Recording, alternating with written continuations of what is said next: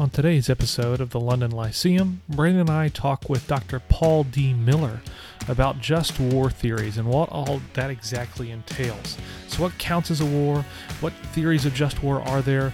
What are the competing positions on this? Are there how do pacifists approach war? How do people who say anything goes war? Uh, how do they justify their own opinions? And what all theological reasons are there for each position? Uh, who's arguing what? And some costs and benefits related to having a just war theory and the different nuances that go into that. I think Dr. Miller is uniquely suited to talk about this topic, not only because he has a book with Cambridge Uni- University Press coming out soon, but also because of all his own personal experience, his own personal studies. So I think this episode is really clarifying and helping me a lot, and I think you're really going to enjoy it and learn a lot from it. I'd like to welcome all of our listeners to another episode of the London Lyceum, where we hope to encourage our listeners to think deeply and clearly. I am one of your hosts, Jordan Steffaniak. And I'm your other host, Brandon Askew. And today we are really looking forward to talking to uh, our guest, Dr. Paul Miller, on the topic of just war theory. So, this is a topic that I think is really fascinating. And I do think, at least in Christian circles that I've seen, pacifism and disagreements with just war theory has been on the rise. So, I'm really looking forward to talking to Dr. Miller on understanding just what exactly a, a just war theory means, what it what it constitutes, um, and and all those types of things. And what's really cool is he's coming out with a book. I know coming out uh, here soon uh, that I'll let him talk about that is on this topic. So I think he's uniquely authoritative on this matter and will be really helpful. So before I give everything away on him, I'll let him introduce himself to to you guys. Uh, if you're not familiar um, with him, Dr. Miller, why don't you give us a brief introduction on who you are and then why you are uniquely suited to talk about this topic? Yeah, thank you, Jordan. Thank you, Brandon, for inviting me on the show. I appreciate it. And thanks to the listeners who are giving us your time. Um, so, yeah, my name is Paul Miller. I'm a professor uh, in the practice of international affairs at Georgetown University. I'm a research fellow with the Ethics and Religious Liberty Commission, and I'm a member at Franconia Baptist Church down here in Franconia, um, uh, Springfield, uh, Virginia. Uh, so um, I wrote this book. It's coming out from Cambridge University Press, probably late this year, early next year, uh, entitled Just War and Ordered Liberty. It's my effort to answer the questions when is war just and what does justice require? And I wrote this book for a lot of reasons. Um, I served in the United States Army 20 years ago. I was a, I'm a veteran of the war in Afghanistan. And then I actually spent another 10 years working on the war as a civilian. Uh, I served in the CIA and then I served in the White House on the National Security Council staff, again, working on Afghanistan and Pakistan. So I spent quite a long time just thinking about uh, war and intervention uh, military force, counterterrorism, counterinsurgency, humanitarian intervention, post conflict reconstruction. And then I did my, my PhD, and now I teach about this stuff. So I've been turning this over in my head for about 20 years. And this book coming out is the fruit of, of 20 years of both scholarship and practical experience on these issues. That's awesome.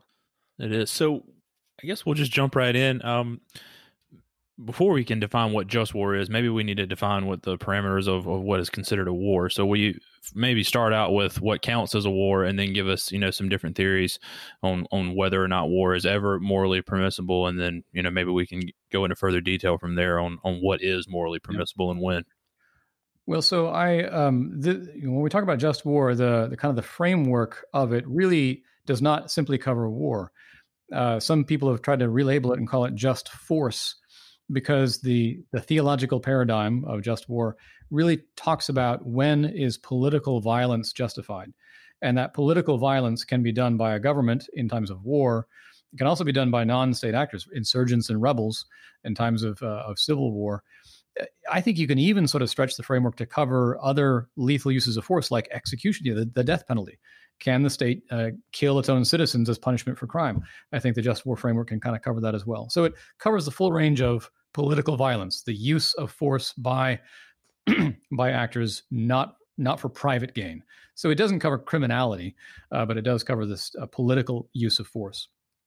Now, what are the other ways of thinking about this? Just war really stands uh, in the middle. Uh, uh, it's the mean between two extremes. On the one end is pacifism, which says that uh, no use of force is ever justified that we should not, cannot, shall not ever um, kill another human being or deliberately harm another human being. And uh, there is a long minority tradition of Christian pacifism. I do say minority tradition. I don't think it's the majority one, but there is a long and, and uh, you know respectable tradition of Christian pacifism. On the other side, the other extreme is I'd call it realism. The realism uh, argues that um, the use of force really needs no justification other than the needs of the state. This is a view that arose largely in the 17th century. It's a reaction to the wars of religion. You can find it in the work in the writings of Thomas Hobbes and um, Samuel Pufendorf and others. Uh, and I, we can talk about that more a bit later. But just war is really a, a rejection of that. It says that actually um, violence does require justification, careful justification. But in distinction to the pacifists, just war thinkers also say such justification is possible in some conditions, under some conditions. And so the just war is distinct uh, from both pacifism and realism. So you, you mentioned there's, I guess, a long tradition, even if it is minority, of Christian pacifists. So I guess can I can you help me understand what are their are their arguments against war versus what the arguments are for justifications for it? Yeah. So the um, argument for Christian pacifism, you know, uh, it's a it's a it's a strong argument. You know, it starts with the idea that we're all made in God's image, that and we shouldn't, you know, we, we have sacred dignity, um, and we should not uh, needlessly violate that. Uh, they will sometimes invoke the Ten Commandments: "Thou shalt not kill." Um, let me just go ahead and offer my counter argument. That's not what the Ten Commandments actually say. They actually say, "Thou shalt not murder." There is a different Hebrew word for kill, mm-hmm. uh, and so the Ten Commandments, I think, don't apply to con- conditions of warfare. But the Christian pacifists will invoke that, and then they'll talk about, uh, you know, Jesus' sayings. You know, turn the other cheek, um, love your enemy. How could you love your enemy by killing them? Uh, do not resist the evildoer, Jesus said. And uh, so pacifists will rely on those kinds of arguments to say that, as a general rule, Christians should not engage in killing or coercion. Now, do you want me to go ahead and argue against that? yeah, yeah, go ahead. so I would turn to Romans 13 uh, and and Genesis 9. You know, Genesis 9, right after the flood, God commissions Noah and Noah's descendants. Uh, he kind of renews the um, the covenant with Adam uh, to steward all of creation, but he also says something very distinct. He says, um, uh, those who shed the blood of man, by man shall his blood be shed. And it is a way of commissioning mankind to carry out the the writ to keep order in the world. You know, those who shed the blood of man, that was the big problem in the pre-Noahic Noahic days.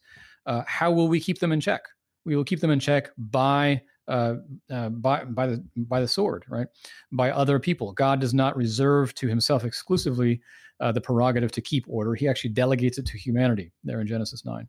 We see it more clearly in Romans 13, uh, 1 through 7. Let every person be subject to the governing authorities. There is no authority except from God.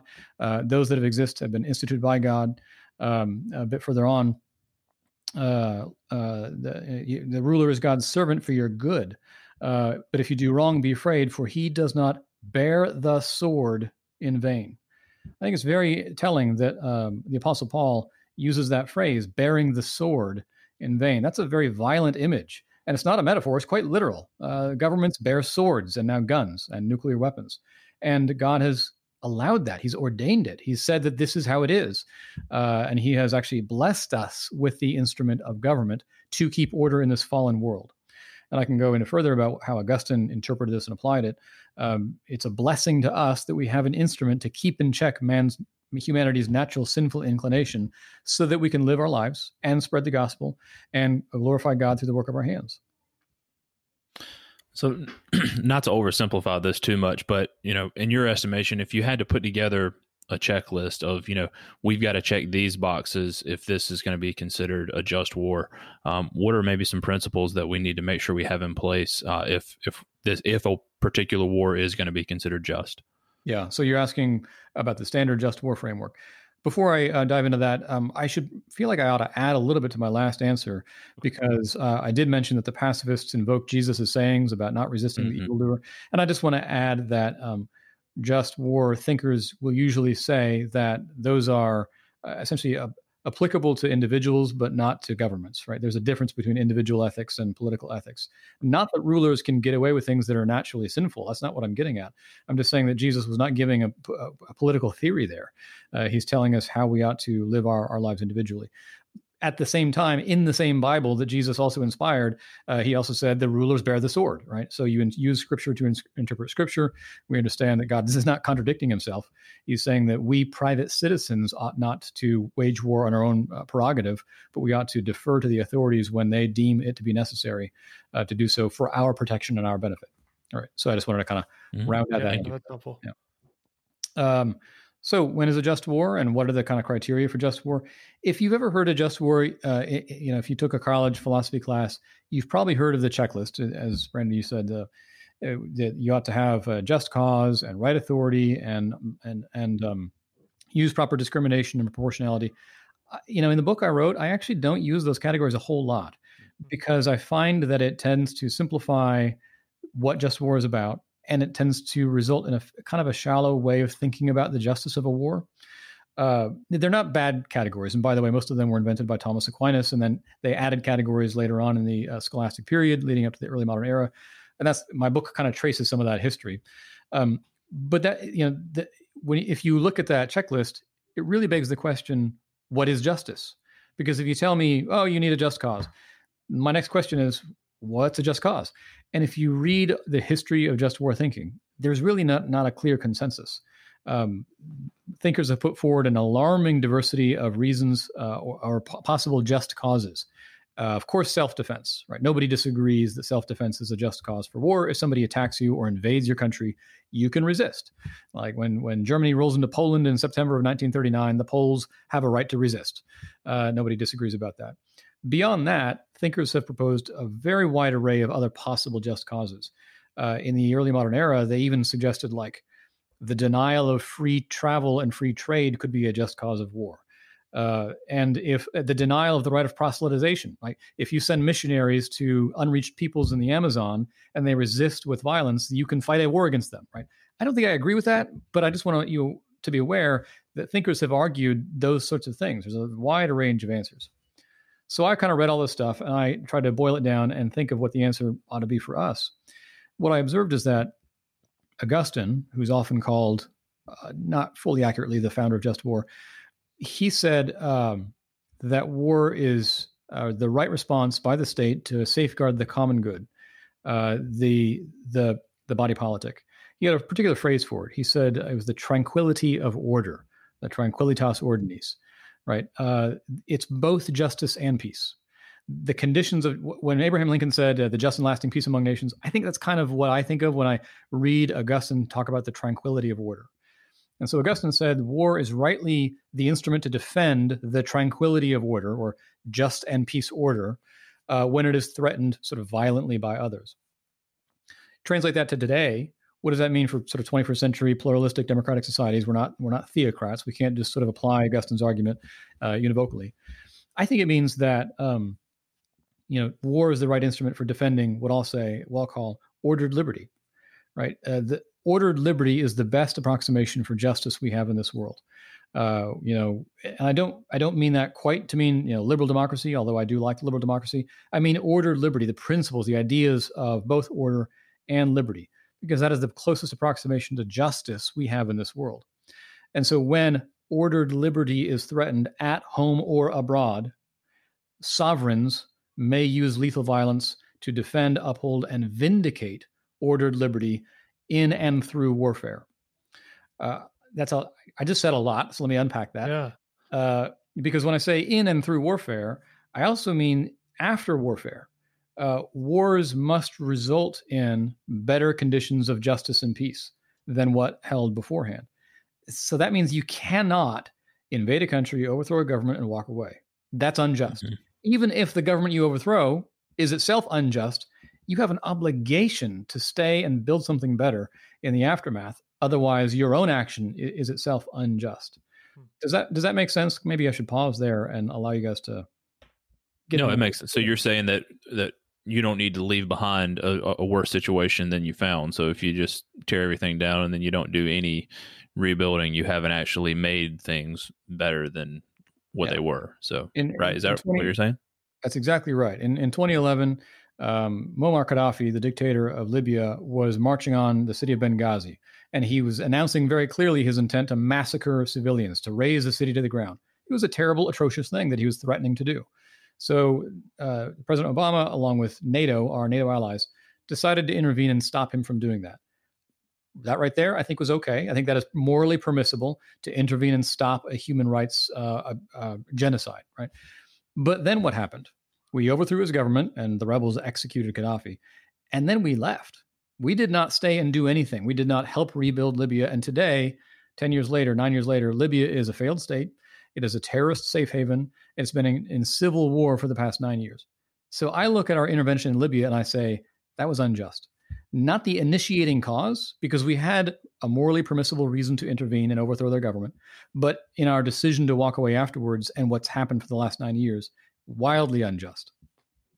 I think that's a really important point too, because I think it it seems like it would be easy to think about just war in terms of just that first initial step, like oh, we were just in entering into this conflict, but then it's almost like those principles get left behind and then whatever happens after that maybe we're we're playing under a different set of rules so i do think that's important that you bring up that point about what's done you know during the war and in the the days and months and years after yeah, that's exactly, and uh, that's that's kind of why I try to shy away from the categories or the checklist. Yeah, because the checklist often is a debate about the initiation of a war, and so much of the just war conversation focuses on the decision to initiate a war. That's an important conversation, but it's not the only one. Quite a lot of warfare, the questions of warfare and the morality of it are what you do in war and after war, and I want to kind of stress the importance of working for justice in and through warfare something I wanted to ask you that just kind of popped in my mind, and this wasn't something we discussed earlier. So if you want to punt this question, feel free. But how does you know, technology is changing so much? Um, and uh, specifically, I'm thinking about things like drones and and all that. How does that complicate the way we think about uh, just war theory? Like, I mean, of what even counts as war, what counts as I mean, it seems like things happen so much faster, and um, I, I, just I'm trying to think through how how things like that. How do we think through just war when it comes through uh, to like rapidly changing, you know, technological advances when it comes to warfare? So I've got a in my last chapter of my book, um, I have a section about drones uh, because yes, there are some interesting questions about it. Um, some of the questions about drones are not very novel. Any tool in warfare um, faces the same kind of moral criteria. You need to use them with proper discrimination and proportionality. Uh, don't murder civilians, kill only soldiers, and be proportionate in your response. Don't drop a nuclear bomb to take out a sniper. You know, this is mm-hmm. true for drones. It's true for anything else. What's really unique about drones is that they seem to lower the cost of warfare, which may which makes it far more attractive, and it makes it very tempting to not use. Uh, so there's another principle of, of just war that says um, war ought to be a last resort. You only ought to kill people as a last resort once you've exhausted other alternatives. Uh, it's hard to do that when you got such a cheap, easy tool like drones. Drones can become the first resort, or the third, or the fourth, instead of the last resort. And I really worry if you make war so cheap and easy, you will increase the frequency of, of its use. Now, some thinkers like Michael Walzer have suggested we need another category of, um, again, a sort of a, he wants a lower, he wants a different category for the for a lower threshold of the use of force, like drones, that is easier to use. Right. So let's loosen up the moral criteria where you can do something like drop a drone bomb, uh, and you don't have to go through the full moral justification for for all out war. And I really disagree with that. I think that the moral uh, criteria for taking human life ought to be the same, whether you're taking human life with a drone bomb, whether you're taking human life with a nuclear bomb, whether you're taking human life with a, a judicial execution, uh, or, or some other act of political violence. I think there ought to be a unified body of Christian ethics here that deals with all acts of lethal violence. So I don't. Th- so I want to hold drone bombing up to the same high standard of any other act of war. Is what I'm saying. Yeah, it seems like maybe the farther away you get from like hand to hand combat, you know, the easier it is to maybe cut corners and say, oh, maybe we just we need to lower the threshold for for this. So I, I do see your point there. On it seems kind of dangerous, dangerous that we can, you know, come up with a different set of criteria uh, for drones than for everything else. Jordan, were you about to say something? Yeah, I mean, I'm just thinking overall with the overall paradigm for what counts as a just war. Uh, would something like the American Revolution count as a just war? Yeah, so you're getting into the very thorny issue of uh, the right of revolt, uh, the right of rebellion. Um, and uh, and sort of resistance to oppression and tyranny. And this is actually a very major theme in my book because I, I really wrestled with it quite a lot. It's a it's it's actually it's the same question um, as the question of humanitarian intervention, because the the root issue here is sovereignty. When is it appropriate? When is it permissible to um, override sovereignty? I just read to you Romans 13, mm-hmm. obey the authorities, and uh, and and Paul was writing about that about the Roman Empire. this is the this is the government that executed Jesus and that executed Paul and that executed most of the apostles. So, is it ever permissible to for rebels to overthrow a government or for uh, other other nations, other kingdoms to overthrow a government? That's the, really the key question here. When, if ever, is it okay uh, to fight against uh, the ruler, whether from the inside, from the bottom up, or from the outside, from other other principalities? Um, and I think that the answer is the answer I came up with in my book is um, when the ruler no longer acts as a ruler but is acting as a um, a, a, a, a, murderer, right, or a, criminal gang, then they no longer enjoy the protection of Romans 13. They're no longer acting as God's ordained ruler, upholding good and punishing evil.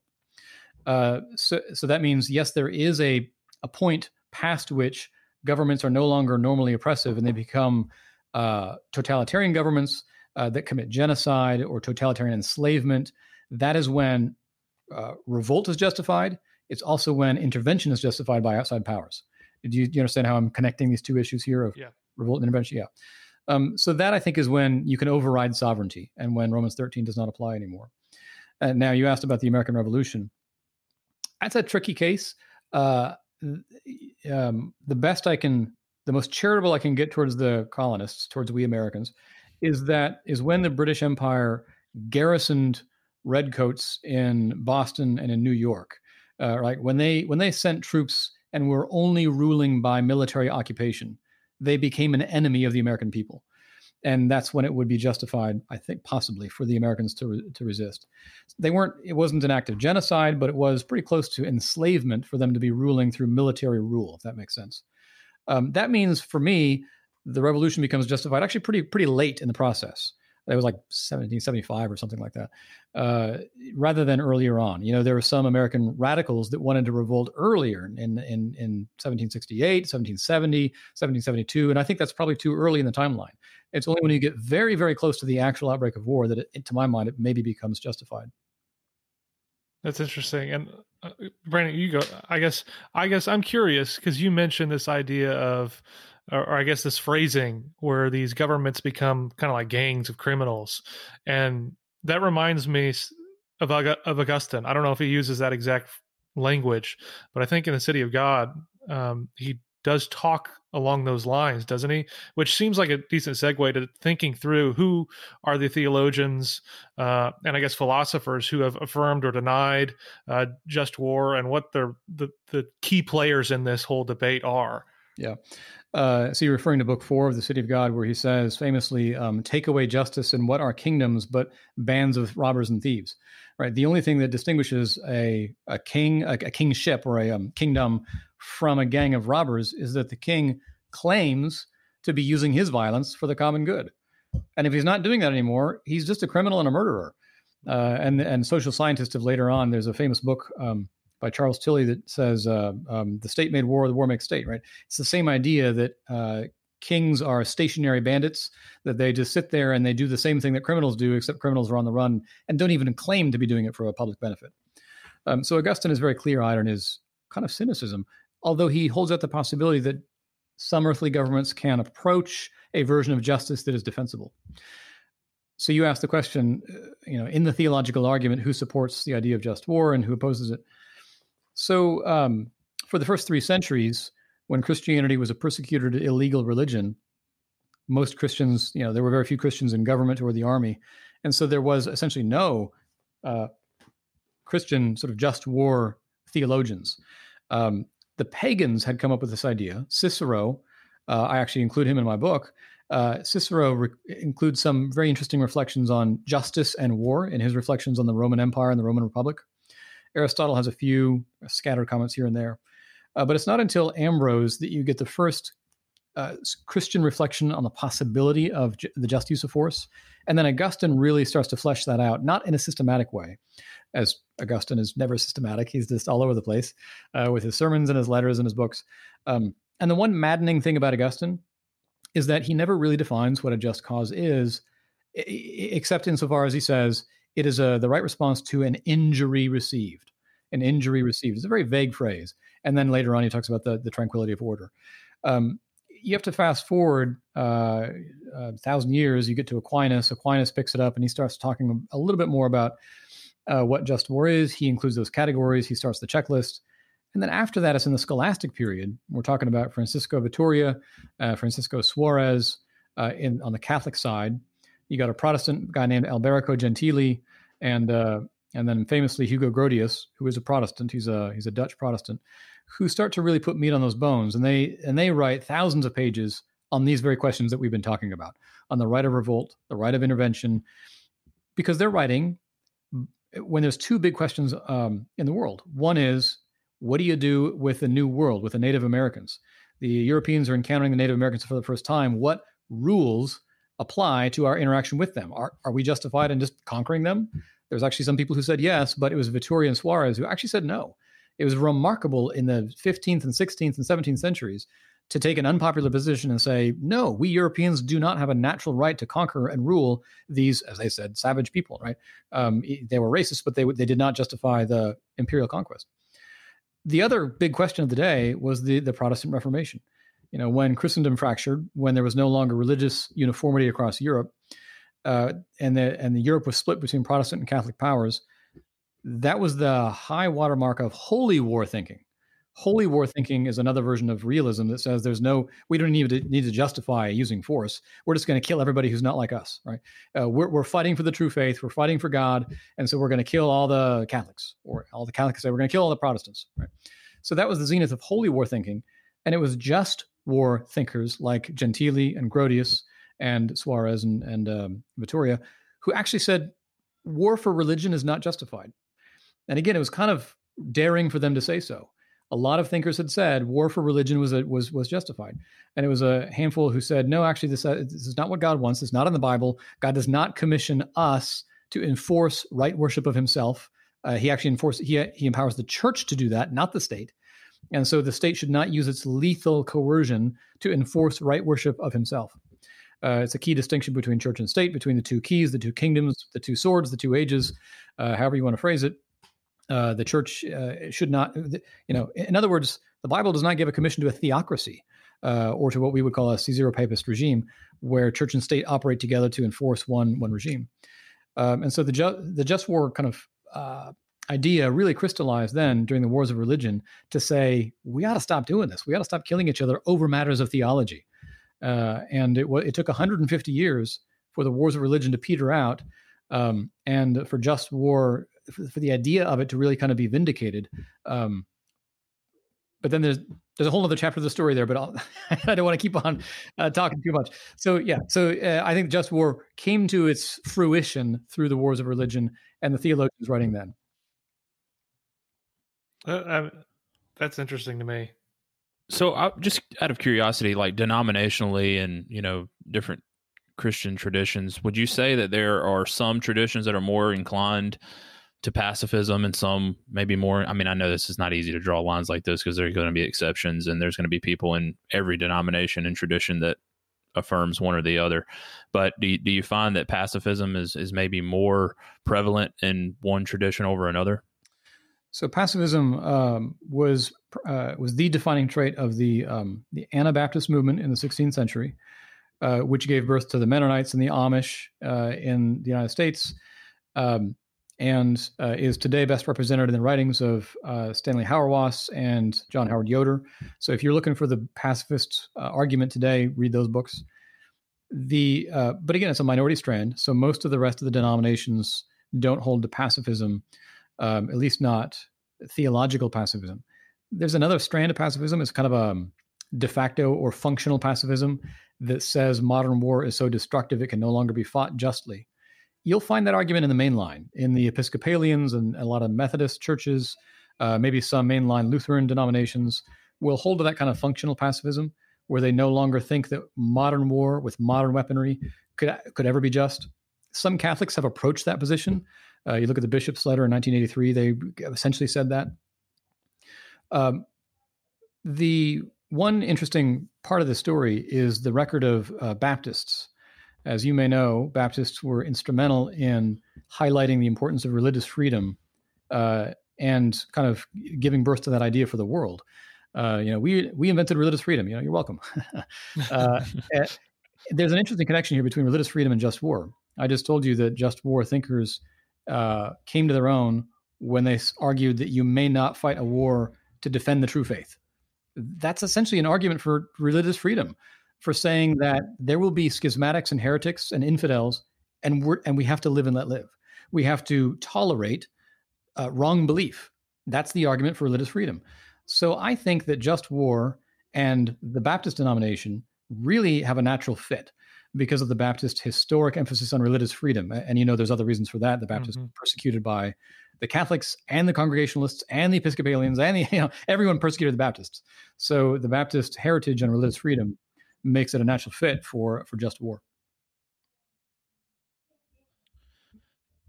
You about to say something, Jordan? Sorry. Oh, you go ahead. I'm looking up the Baptist Faith and Message because I'm, I'm. It seems like there's a, a statement there on war in it, isn't there? Yeah, peace and war. Um, so it says, It is the duty of Christians to seek peace with all men on principles of righteousness.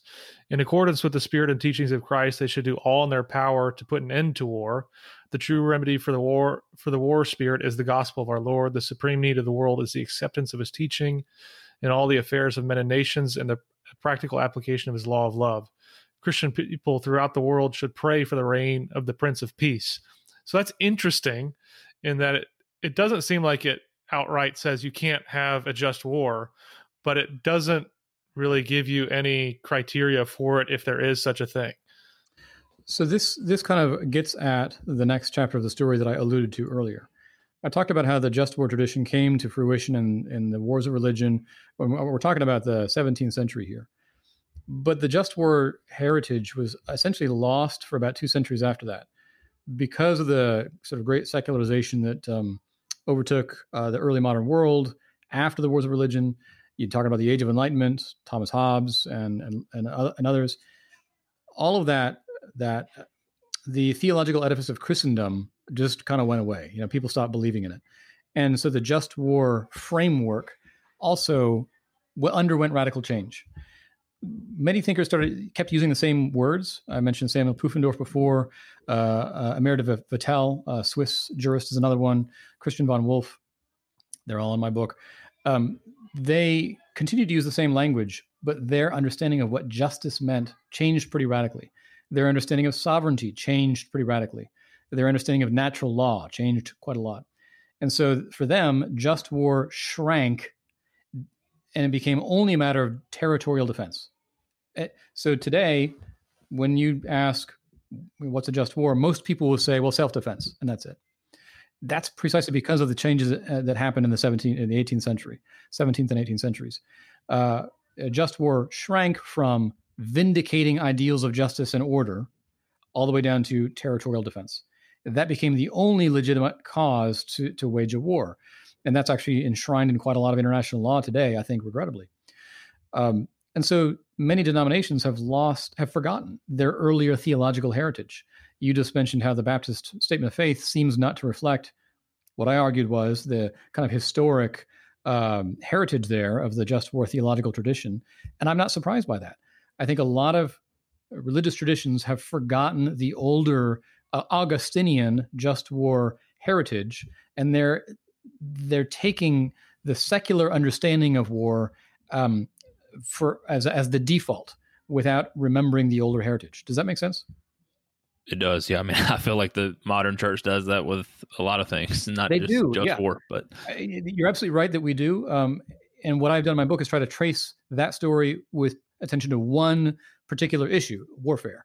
But you could tell the same story of how we forget our theological heritage and adopt modern secular assumptions on a whole range of things, on anthropology, on government uh, generally, on um, you name it, uh, on on the nature of the person, the nature of the family, the nature of civil society. Uh, again and again and again, we have forgotten our our heritage.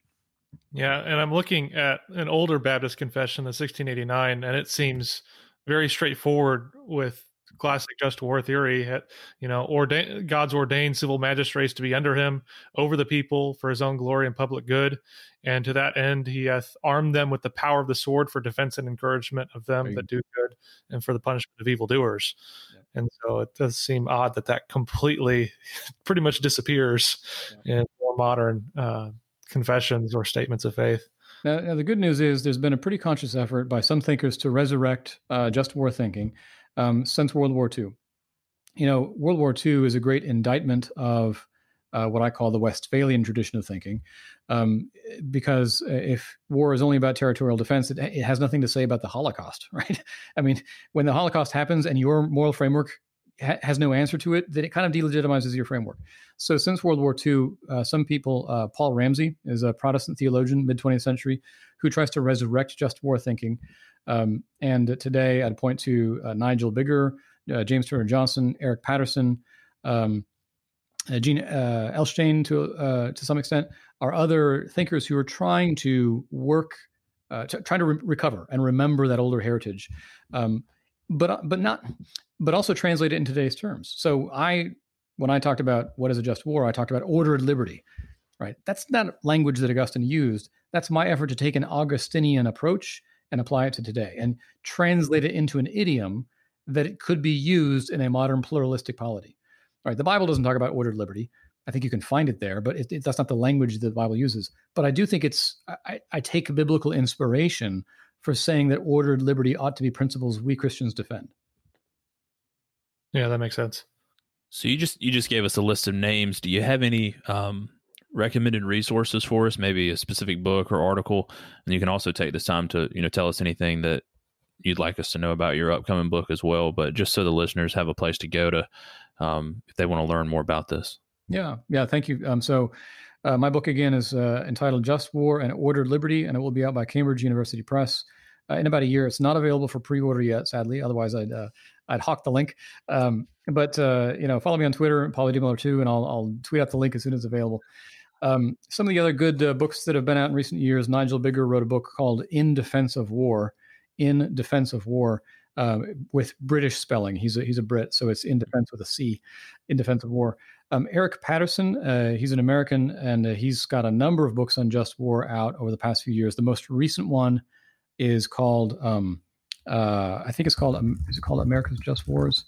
Uh, I want to get the title right. Uh, just American Wars by Eric Patterson. Just American Wars. That's his most recent uh, book that he just came out about a year ago. He's got a couple other ones out. Um, uh, one called At War's End, which really emphasizes that question I talked about about uh, war, about uh, justice after war. What do you? How do you build justice after a conflict? So, At War's End is another good one by Eric Patterson. Um, James Turner Johnson is kind of the dean of this stuff. He's he's written 15, 20 books, and uh, where to begin? I mean, begin at the beginning and read them all. uh, but I, those are a couple of uh, books uh, that I could recommend. Fantastic. And, and before we wrap up, I do want, in, in your opinion, what are the primary benefits uh, of sticking with the just war theory? I think you've mentioned several of them, but I mean, maybe systematize them in one, two, three type of key things. And then what are are there potential costs that we give up? Um, I know you mentioned people who are pacifists want to say, "Well, look at the message of Jesus, where you turn the other cheek and love your enemy." Is is that the primary cost that we have to? Um, I guess I don't know if it's reinterpret or just use other text to soften what he means there less than not exactly universalize it in, in a particular way. I'm not sure if that's the primary cost that we have to eat if we're going to go with a just yeah. war theory or if there are other ones. Well, so to be very clear, I don't think that um, the exercise of the sword in Romans 13 conflicts with Jesus' command to love our enemies.